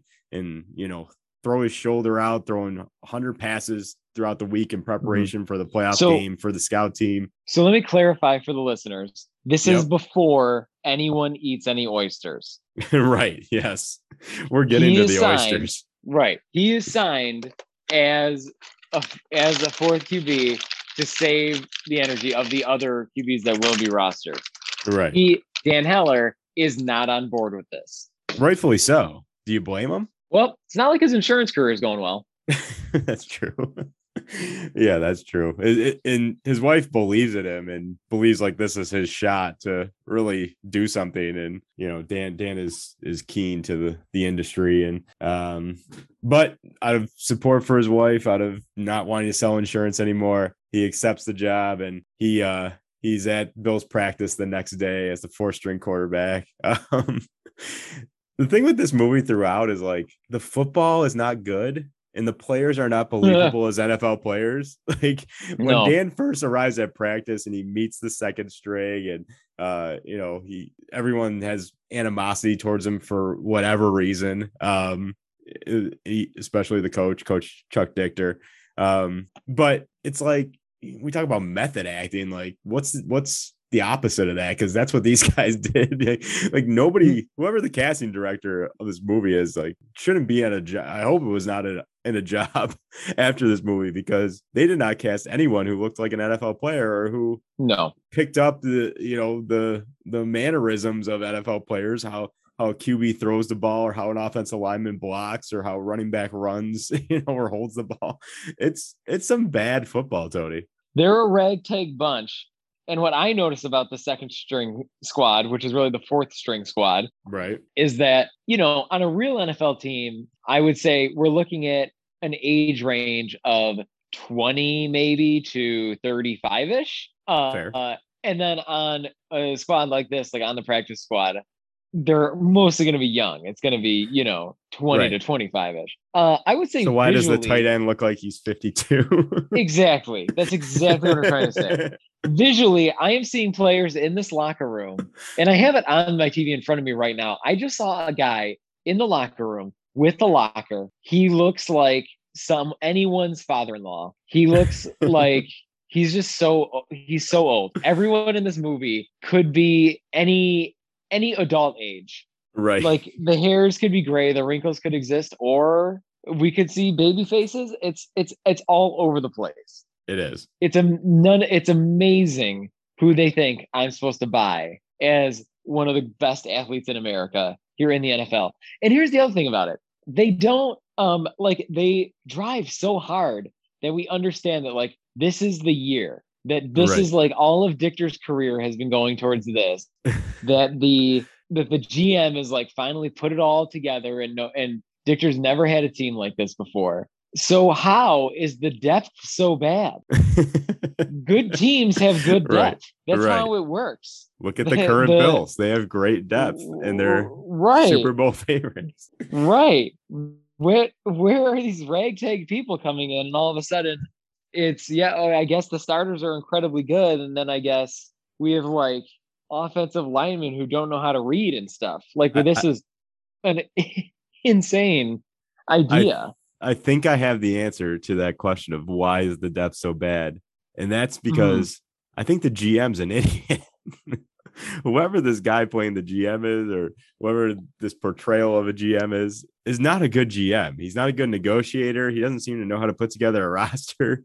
Um, Mhm. he he lets Chuck Dichter just you know down talk him and push him around and it you know Chuck Dichter early on in the movie said I could be doing your job as well like just right on the sidelines and he said he, I think he said I should be doing your job as well or something like that so um I'm not I'm not surprised that this roster is so poorly constructed uh based on the bumbling GM uh, of this movie I would have to agree. He doesn't. They're constantly at odds. This is this is also a window into what doesn't make sense. Is that now I'm expected to believe that a team that is fundamentally dysfunctional throughout the front office and coach relationships is also a team that's in the Super Bowl. I feel like that's crazy too. Yeah, that is that is that is crazy. Mhm. Um, and speaking of crazy, after the first practice, the the first stringers, uh, the main roster, if you will, go out and have a nice dinner, have a nice oyster dinner, and uh, I don't know what restaurant this is in Buffalo or what, but uh, It's Flutie's favorite. It's what is Flutie it? was really hyping it up. The- the- the- they didn't Oh. name it though, right? Oh, I don't think so, but I just mean Yeah, they the Flutie's the second best bit of acting out of Douglas Flutie or Dougie, as the coach calls him, as on Dougie Flutie, is when he's hyping up how good the oysters are at this fantastic oyster seafood restaurant. right. So let's just call it. Uh, what's a good seafood restaurant in Buffalo? I don't even know. Remington's, in North Remington's. Tonawanda. They go to Remington's Tavern. Shout out Remington's. Um, and the oysters are not uh, shucked correctly. They're uh, not frozen correctly, kept at the right temperature. Anyway, Well, the free the freezer's broken. the freezer's broken. That's right. You see a repairman in Right. the background fixing the freezer, and the waiter Right. is uh, nervous because these players are complaining that their food isn't there. So, uh, what does the chef do? Of course, he just sends it out and and puts Mhm. a little lemon garnish over it and, and calls it a day. And uh, what does it result in? It results in the whole first string being hospitalized for a month, a whole month, because of these bad oysters. Um, and what are one of the funnier lines in this movie happens uh, upon the the players getting rushed to the hospital, like it's some like post pandemic uh, contagion. you know their their movie uh if you will but um the the the doctor as he's seeing everyone being wielded uh realizes this isn't a good situation runs into an office picks up the phone and says get me orchard park the buffalo he doesn't even say who he is or why he's calling or what's the reason or it's not Orchard Park. Give me to. Bill Stadium. Yeah, right. It's like, does this person even know? And then the the cherry on top, after that line, he's give me Orchard Park. At the end, he says, Oh yeah, and of course, go Bills. and it just if this movie does anything well, it's the nuanced stuff of of Buffalo, whether it's the Go Bills send off, the reference to Adams Mark Hotel. I thought that did a really good job in in terms of just kind of, you know, getting giving giving it that Buffalo feel. Oh yeah, I did appreciate. I mean, especially I think it comes in most tangibly in the Adams Mark. Um, in the Adams Mark, Reference, yeah. uh, yeah, in the Adams Mark reference. But in that scene and in that system, I was like, uh, I was, I was in that scene and in that system with with that Adams Mark scene of when the player meets Heller, like the one that he has the previous relationship with from Right. another team, and he's like, "Where they got you staying in the Adams Mark? No, no, no, no, you're staying with me." Right. To me, would would you do that in that situation? Stay with my friend. would- yeah. I'd be like, oh, no way. I'd be like, uh, no, I don't think so. Like, this team is paying for a hotel for me. I'm gonna stay in this luxurious hotel on the water. It- I'm it- not gonna stay in the development in Eastern Orchard Park you know, it's funny you mentioned him. in someone's house. the the Heller staying at someone's house because there's a scene later on where um I I already know what scene. I already know it. I have it highlighted. where Dan Heller and his wife are in the bathtub of this Yes. person's of his teammate's Yes. house and they have like uh, you know it's it's Candles. yeah candles lit up and it's very what? romantic and like you know they're in the bathtub together and i'm like if you were staying at someone's house as a guest who would do that who would set up candles who would take a bath together you know the- these people could just walk right in Who would take a bath? Who would take a bath alone? Who's taking Right. baths when you're the house guest of someone else? oh my goodness yeah that's it all i can think of the what what terrible house guests the hellers are Un- it was unbelievable. We're gonna take a romantic candlelit bath when we're staying at these at these at like our old friend's house for weeks on end. Oh my gosh, yes. I talked I talked about the writers' room, and I just can't imagine. It reminded me of like when I was watching this movie. Reminded me of uh there's a skit from Key and Peele where uh Jordan Peele plays this uh, consultant on the film for Gremlins 2, and they're like sitting in the writers' room, and everyone's like coming up with pitch ideas. And Jordan Peele's character is very like flamboyant and boisterous and whatever, and comes in. He's like, every idea, it's on the table just say it and we'll put it in the movie. And they come up with like the craziest gremlins characters. Like it's a it's a bat Mhm. gremlin, it's a female gremlin, it's it's an electric gremlin. And Jordan Peele's like, I love it. It's in the movie. Like everything is in the movie. And that's why I feel like the writers of this movie were doing, just sitting around being like, yeah, let's let's reference Adam's mark. Let's let's put get uh you know Dan and his wife in a bathtub in the guest Right. house. You know, let's just throw Right, yeah. everything in this movie we can. I'm pretty sure like the first locker room scene, which by the way is does not look like an NFL locker room at all. It doesn't look like a high school No. locker room. But I, I wrote the, I wrote the exact same thing down. I'm pretty sure the helmets on top of those lockers were mini helmets. I don't think they were actual full size helmets. like I, Yeah, I- like the the I think that size they're, like, proportions were just the kid size. Were not right. Yeah, they were like kid size. Yeah. helmets. like you know, like the cardboard helmet that you like have to fold together. right. Yeah. like it is like a kid uh souvenir. They're like that. They're just like a they're just like a half step up from that. I almost expected like as they were doing practices to a like for a phone to pop out of one of them. I was definitely getting telephone helmet vibes uh from the helmets they were wearing throughout this movie. Oh yeah, the old phone, helmet phones, of course. Of course. Yeah. so anyway, everyone gets sick and now it's it's Gil's show. Um we start learning about all the second stringers and their deficiencies. One guy fumbles all the time. Uh, one guy doesn't know the playbook uh, because he had his quarterback in the past just tell him the plays every single play, which Sean McVay would love that, but you know this is not real life. Um, but we get into the first game against the Chargers. I, I'm guessing it's the divisional matchup, and uh, it's it's a disaster from the start. The offense looks like they're not even on the same page. They're not even they're they're not even going to score a point this game, and they don't. Uh, it's all on the defense, and they're saved by a last second, I guess, punt return for a touchdown. Um, but Mhm. at one point during this game, uh, and this is why I say he's the real MVP. Van Miller stands up and just yells, he just yells, "You guys stink!" in like the most Van Miller esque way. Um, and that's why I think he's a true MVP. He just has these like one liners and he pops up, and uh, it, it was great to see Van Miller again. Oh, I know. It was a pleasure to hear his voice and to see his acting chops. Not Yeah. too bad out of Van, Not I too would shabby say. from Van. Not too shabby at all. So I have a lot of questions also about the facilities in general that they're Okay. trying to represent as one Bill Drive.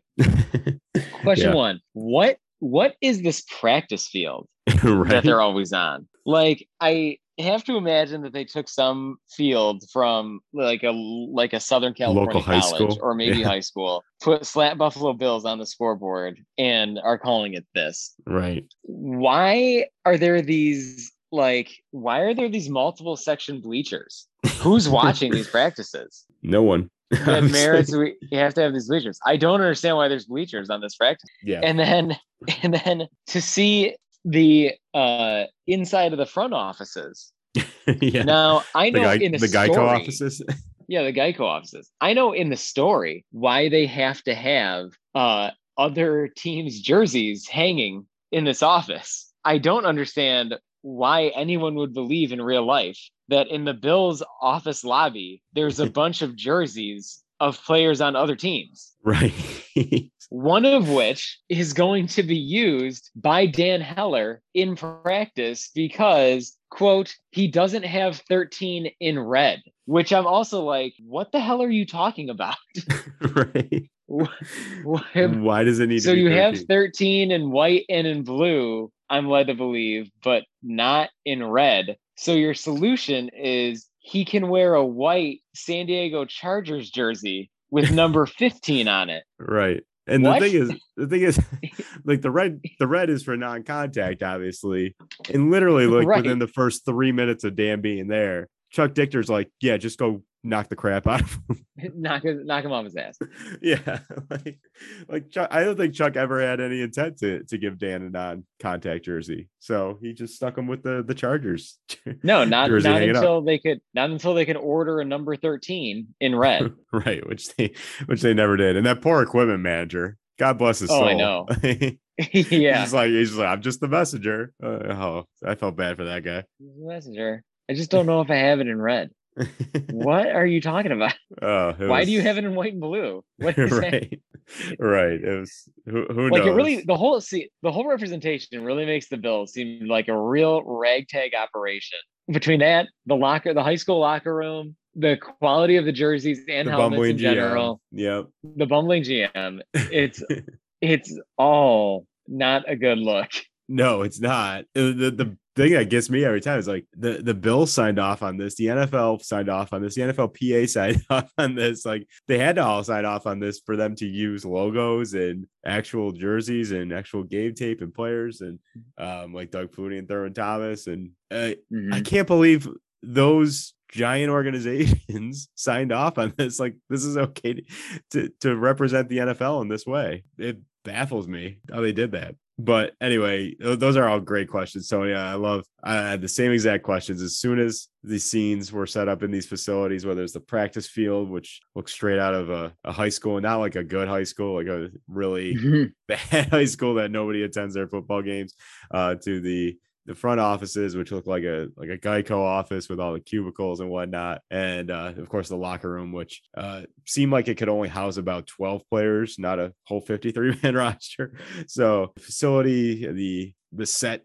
design was was not was seemed seemed very low budget. You could tell, uh, but they do win off this punt return, kick return, the final seconds against the Chargers, move on to the AFC Championship against the Miami Dolphins. And in the in between, we kind of start to get the underdog story developed. The the players are fed up with Gil and his or Gil, I say Gil, uh, Dan Heller and his loser mentality. Even his friend who he's staying with, Jerry, the core, the wide receiver, is fed up with with Dan, and they get into an argument. Uh, so what does Dan do? He he kind of takes a leadership role the next day at practice and starts to learn the intricacies and how he can right the wrongs of the, these second string players. Uh, the offensive lineman doesn't know the playbook. Dan starts learning the playbook himself so he can teach him. Uh, he gives the the fumbling running back the the ball, and every time the player knocks it out of his hands, he gets uh he has to give twenty dollars uh to their Super Bowl party fund or something like that. So he starts to do these things to help these players achieve greatness, if you will. This is Which- really where we see a guy who directed D3 The Mighty Ducks, his influence Right. coming through. Right. Like these are these are Gordon Bombay ideas. right. Exactly. These are uh tying Goldberg to the goal and having him learn how to stop pucks. Yeah. Yes. You know, putting Yeah. We're gonna have putting it- someone bob putting an egg a on a stick. Yeah, uh, exactly. And that's the Yeah. scene I wanted to bring up because I have just like you have many questions about the facilities. I have many questions about why Dan brings the running back who last name Hooks. I don't know his first name, but why he brings him to a graveyard to work on I don't know what. I, I'm guessing it's cutting, cutting on a dime kind of thing. Uh, but why a graveyard? Like the headstones aren't movable. He can easily avoid them throughout this drill he's running. like it, I, I don't understand. They're also It- they're no. also not as tall as NFL players. no, absolutely not. and and the fact that he gets like clipped by one at the end is just like a, is telling me that this guy should not be playing in the game, even if it is second string. like, go find Could be someone tough. else. it could be tough. Uh, not only is he running through a graveyard, why Dan picks a graveyard, he delivers the line of say, "Don't step on the dead." That's disrespectful. like hmm. it, it, it's a it's a great scene. It's it's a it's a so bad it's good scene. And then why does was Hooks put on a helmet during this whole thing? Nobody's hitting him.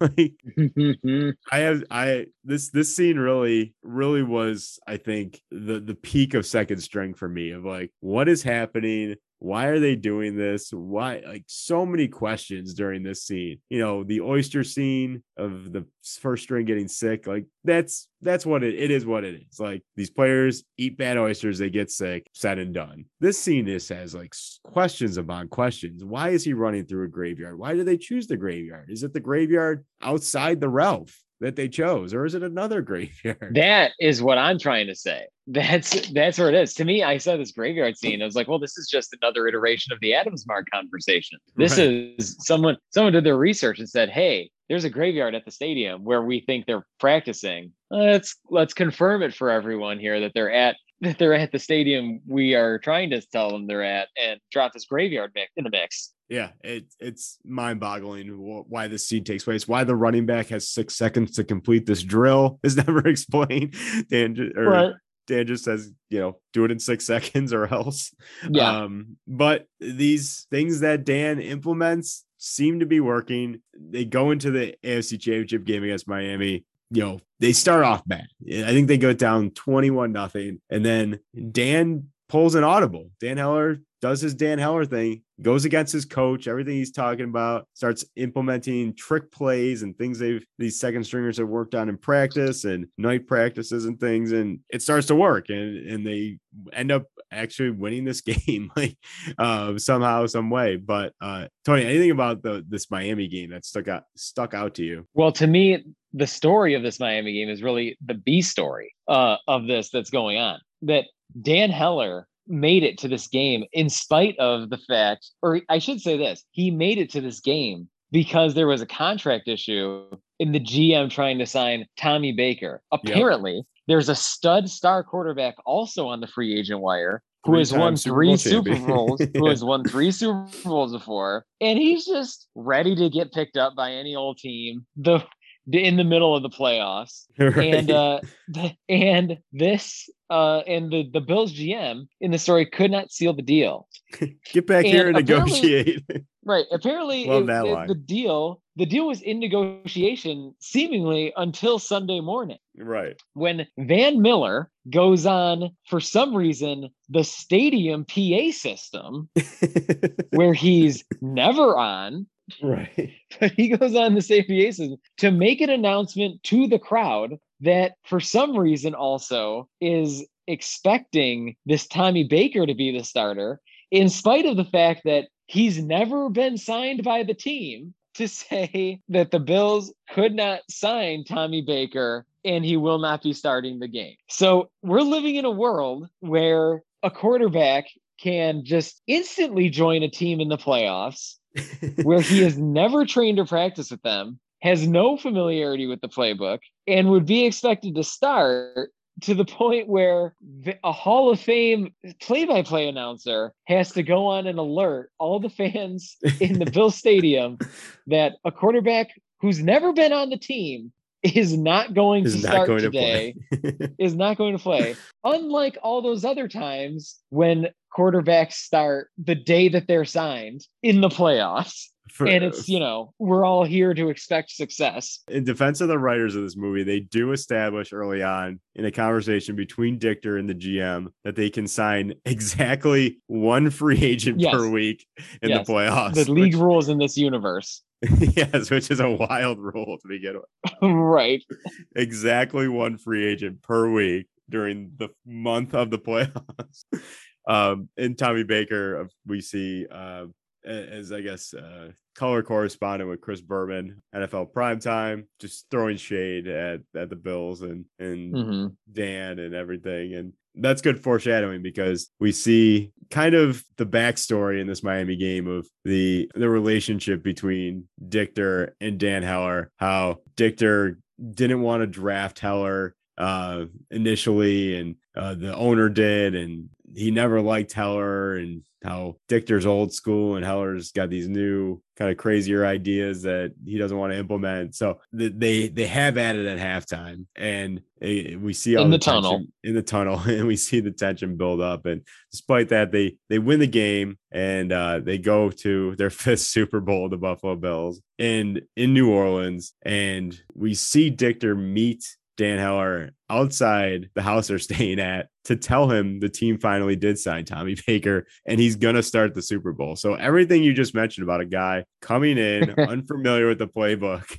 coming in fresh, not only the players, whatever, is now being like that story is now being implemented into this movie. Uh, Right, And, in not, the and Super it's Bowl. not in the Super Bowl. Yeah. Like he's just to come in fresh in the Super Bowl and try to win them a game. Uh, and we quickly learn that Tommy Baker is, is just a huge jerk. But the lead up to the Super Bowl game and they play the Vikings in the Super Bowl, which is believable at in 20, you know, 2000, 2002 Early uh, 2000s. early 2000s because they had Daunte Culpepper, Cris Carter, Randy Moss. Like you could believe the Vikings get there, I guess, right? Or maybe it was just that's the time they had to film. The Bills are playing the Vikings in some way.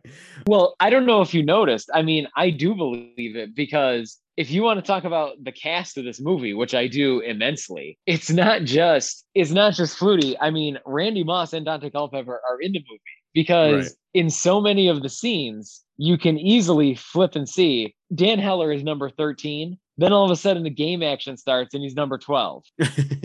and he's and he's dumping it off to Still number not a red 34 13. even though his running back is number 37 i Right. love i love how they just jump right into using old footage from the 90s and it's also not the same blue like like in the actors Right. uniforms or and not the same the- red in the eh, helmet. yeah nor is it the same red in the helmet like they're not the same shades and it's not fooling anybody except for myself in 2002 when i was watching it on tnt Except for 14 year old but it's just right. Then you just then you see a man, s- somehow all the numbers change and then all of them change back.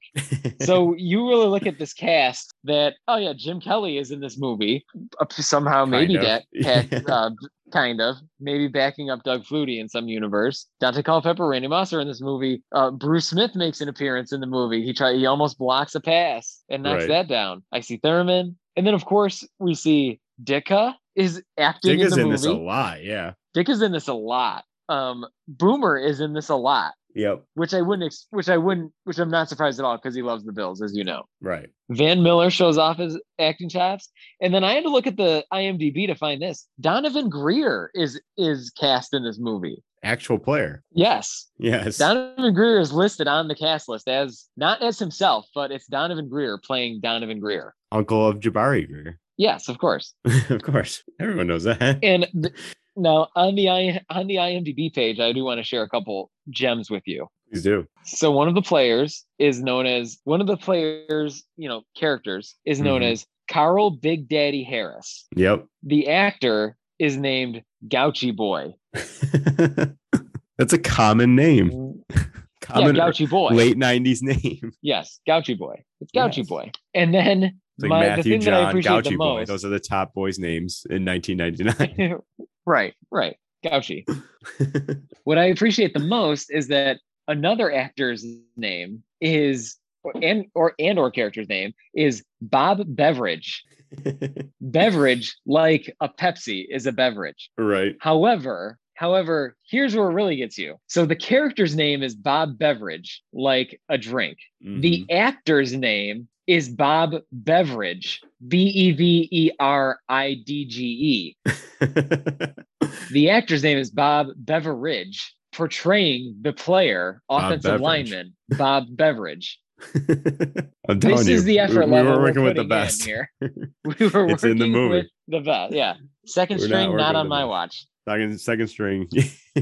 They'd be first string on any other team. uh, I, I love it. Some good IMDb notes there. Um, I love the the lead up to the Super Bowl game. Uh, of course, Dan takes it as a free trip to New Orleans, which he should at this point. You know, he, he led the team to a Super Bowl, and now he's just he's getting the shaft. He's earned it. Uh, yeah, he's he's earned he's earned the trip. But right before the game starts, the night before we see Dan in an empty stadium throwing a Yes, single wrote this foot, down too. single, a single football just into the nethers of the state like just as far as he can. of the Um, darkness. Yeah, into the empty space, the darkness Right. of the of the And stadium. the only thing lighting him up is the jumbotron that is for some reason on right, at 11 p.m. right. Why does he only have one football? Like I thought he just of- found it the, maybe, maybe it's the same I football thought he found it to his insurance on the- calls. on the dark field. Yeah. But the amount of time alone he's going to waste just chasing that one football back and forth, unless he just does one throw. He walks in and does one throw and walks away. It's like a mic drop for him. It doesn't feel like it's worth it. Like I don't know. Like is he spending? He he, he really marched to the stadium, asked security to let him in after hours, goes into this the uh, goes onto the field with the jumbotron lit up and throws a single football as far as he can and walks away. That seems like a huge waste of time. Look, Matt, I don't know what you want. It's a sports movie. Every single sports movie is required to have the same thing happen. The star player is going through an existential crisis and he has to go onto the field in which he will play the following day at night alone and just look around and take it all in. and there's and no security or situation has any problem with this. It happens everywhere and it consistently happens in Jon Voight coached teams. We all remember this from Varsity Blues. Mock's on the field. It's where his life changed. Come on. That's it right. has to happen. It's a requirement. Every sports movie, the star player has to go to the field alone the night Yeah. before. It makes it makes sense. It's a sports movie trope, if you will. Right. Um, Tony, the big game starts. Super Bowl. Tommy Baker is the starter. It's a disaster. Yeah, there's fumbles, there's sacks. There's the Bills are down big early on, and the players lead a revolt. They go to their coach. Dan starts getting fired up, tell him, "Put me in, coach. I can win with these guys," which is kind of demeaning to the players. Like, you guys stink, but I can win. Um, in my opinion, but uh, you know, like nobody else can win with you except me because I understand you. Like I'm one of the oddities. And Chuck Dichter makes the ultimate decision to bench Tommy Baker after what is it, one half of football, I guess, in reality, not Mhm. even to which the, one of the offensive line. yeah, maybe, it's like may- there's maybe there's it's- one drive remaining in the first half. Yes, and uh and the offensive lineman knocks Tommy out with his helmet because he's a huge jerk Right. and nobody likes him. Headbutts him. Um, headbutts him, and you know then it's the the typical sports movie come back, feel good story. Uh, Tony, any notes about the Super Bowl and what happened during this game that that stood out to you? Oh, oh, during the entire game. Well, this to me is, you know, in the previous game in the AFC Championship, I can. This is where I. It's where I kind of see and feel the wheels falling off the wagon, and the train starts to just like the train's getting shaky and it's going to derail. And I'm mixing metaphors, I know here, but that's what happens in that we really get and be, it really becomes Mighty Ducks in that the only thing that's taking this team anywhere is a bunch of trick plays that Dan Heller on- that the only person who knows them is Dan Heller and how he's conveying them in secret to his players against the will of his coach. Right. And every trick play is just crazier than the last. right. And But so, the thing is, some of the trick plays like do happen in real life in our era, and it makes me wonder. Like, okay, so will Rodger Saffold throw a touchdown this year? That's what I want to see. I want to see the Right. plays from second string manifested in real life. I want to see the guard throwing. I want to see the sweep flicker move. I want to see cuts across the middle in the ways in in the way in the style of Chuck Dichter. It it feels like early say the style Daboll. It feels like early Daboll. yeah, like, it does feel You know, passing. it feels like early Daboll. Yeah. Um, yeah, you're right. Like you're right. Heller has a reception in the in the end zone. Yep. Heller has a touchdown reception uh, thrown by the guard. Like Josh had a touchdown during the Texans playoff game, receiving touchdown, that is. And of course, it all culminates to last second field goal. Dan leads them back from this insurmountable deficit to get within a field goal of winning the game. And of course, it comes down to their inept kicker who earlier in the movie uh, just rocketed one right into his snappers behind, um, which was a great, great filmmaking. Filmmaking at its finest as as they zoomed in on the football flying into the guy's Yes, butt. I was just gonna say the POV of the football itself, Yes. straight into the butt. yes, really brings a lot of legitimacy to this film. All right, no CGI there. I'll tell you that. But it all comes down to this field goal kicker, and I and, and what happens? Another trick play. Dan Heller fake fake kick runs it in, and as he's running into the end zone, is going to get tackled short. Flea flickers it back to I don't even know the guy's name. Witherspoon something but the wily offensive line veteran who had a he had a rousing speech with on the bench earlier in the game and talked about having a moment and whatever. Typical sports tropes movie tropes as we said. Um, that guy scores a touchdown. Bills win the super bowl finally. Chuck dichter gets his lombardi trophy. Dan gets all the theatrics and being the hero. Tony were you kind of hoping that the field goal kicker would have that moment? Because I was like, I didn't, I didn't want Dan to have that moment. I wanted the field goal kicker to have it. I think that I, you know, I considered this in that moment as well, and I think that I wouldn't have respected respected it, and I would not have been fulfilled if it was just as easy as oh this field goal kicker that doesn't know how to kick like the one the blind squirrel finds a nut and that's the end of the movie I I wouldn't have done it. I think Dan Heller needed to have it. I think it needed to be on some kind of trick play or some kind of miracle play. It couldn't just be as simple as, oh my gosh, this random guy is pulled it off like right at the right time for one in a million. The one in a million time in his life happens to be this one.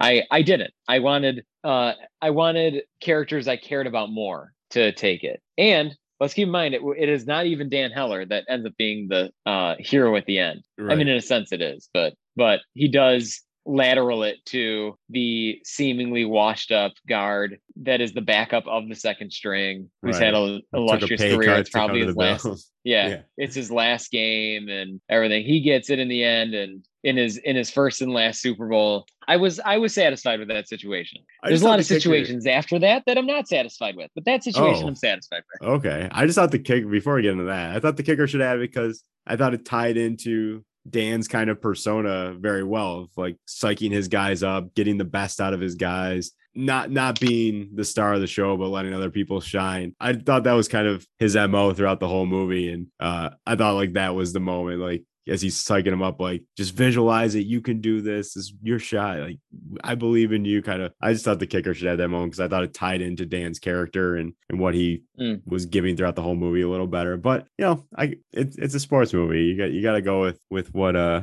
what may, might be stereotypical sometimes. So talk talk to me about the after. They win the game. The grizzled offensive lineman scores a touchdown off, off the, the lateral. Uh, do you, do you have beef with the after?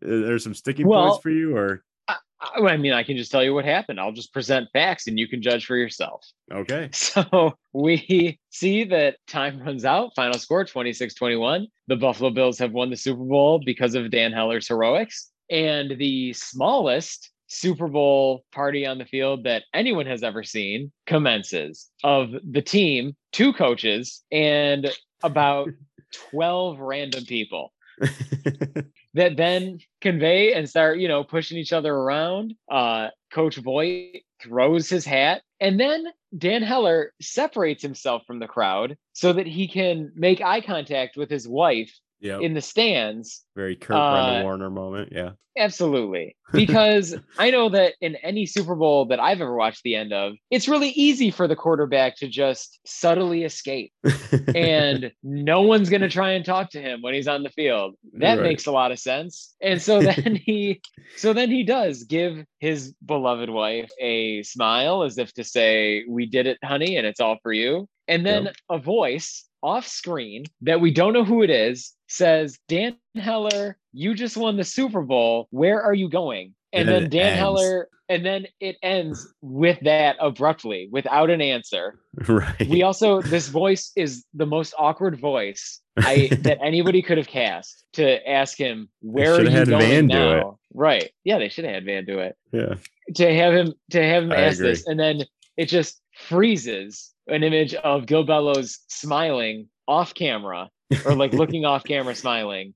Roll credits. right, right. The, Very I've never seen anything. I've never seen anything more unnecessary in a movie than this off-screen voice saying, "Dan Heller, you just won the Super Bowl. Where are you going?" That that did ended. not that did not need or belong there at all. we we it, that never should have happened. That decision was the wrong decision. Absolutely. I couldn't agree more. Um, Tony, with uh, any uh, these bad movies, uh, come good reviews. Just like the podcast, how does this get made? Uh, there are some five star reviews on Amazon here that I want to read. Uh, one or two to you here, real quick. Five stars titled "The Buffalo Bills Win the Super Bowl." In the description, this is the finest piece of American cinema ever made.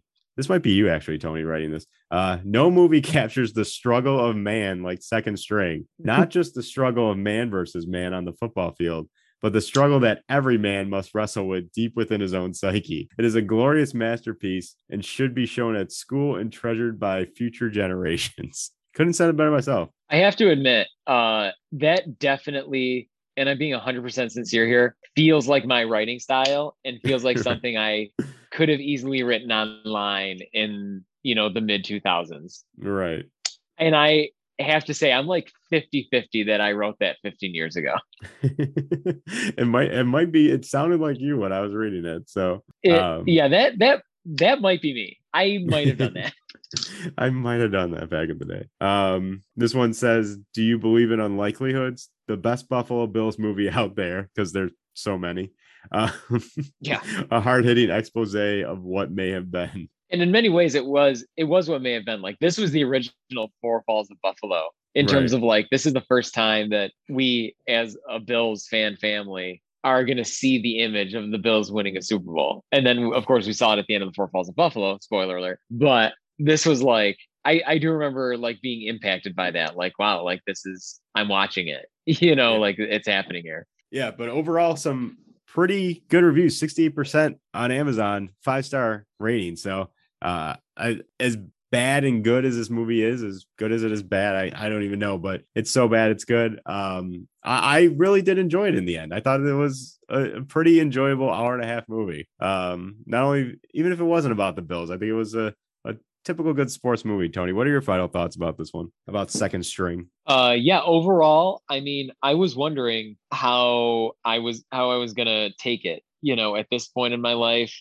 20 years later of the timing. I mean, you know, I remember its existence and that's kind of the end of it. And now here I am watching it in this year of my life. Would it hold up? I expected no. Did it hold up? Pretty much. Absolutely, yeah. It's not bad. Yeah, not bad. it's not bad. I It's not bad. I watched it and it's it's not bad. listeners if you want to watch second string it is for free on youtube just type in second string it's an hour and a half it's a great quick watch uh but tony that's our that's our review of second string uh what do you say we wrap up the episode though?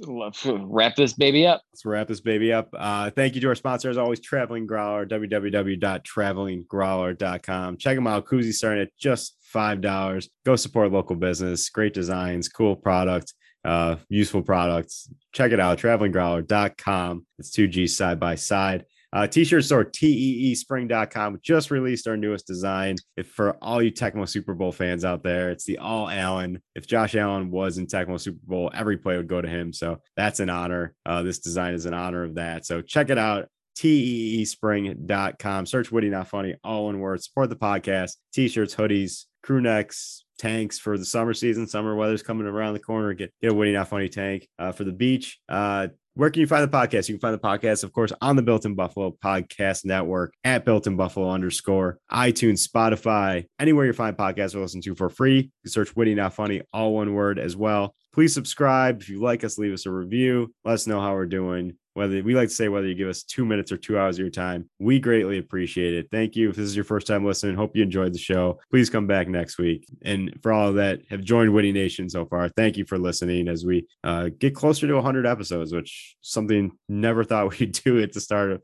start of this venture for us. So uh, thank you to everyone who has listened along the way. Really do appreciate it. Witty, not funny. Search all one word. Uh, Tony, Twitter handles. Where can listeners find you? At Tony Ambrose. Tony Ambrose on Done. Twitter. Done. Simple. you can find the podcast. Don't type done. at- don't type done. No, it's just Tony Ambrose. Uh, you can find the podcast at Witty Sports 716 on Twitter, Instagram. Give us a follow, give us likes, retweets. We love following back, connecting with the Buffalo sports community out there. It's Bills Mafia, Saber Swords people. Hit us up. We'll show the love right back uh, at Witty Sports 716. You can also find us on Facebook, Witty Not Funny Sports. Uh, like the Facebook page. Uh, Tony, send out for listeners. What do you got? Maybe some wise words of Gil Bellows. It, it is. Uh, that's exactly what I was going to say. I was going to say, worst case scenario, listeners, Buffalo Bills go 0 and 5 Super Bowl history. that might be very uh fitting this year. Hopefully, it's one Could and happen. four. One and four. Uh, we, we're thinking positive here. Yep. Uh, no, go check out Second String. It's an awesome movie. Can't can't can't stress that enough. Uh, as I always say, stay witty out there, everyone. Thanks for listening. Go Bills. Peace. Bye. Bye.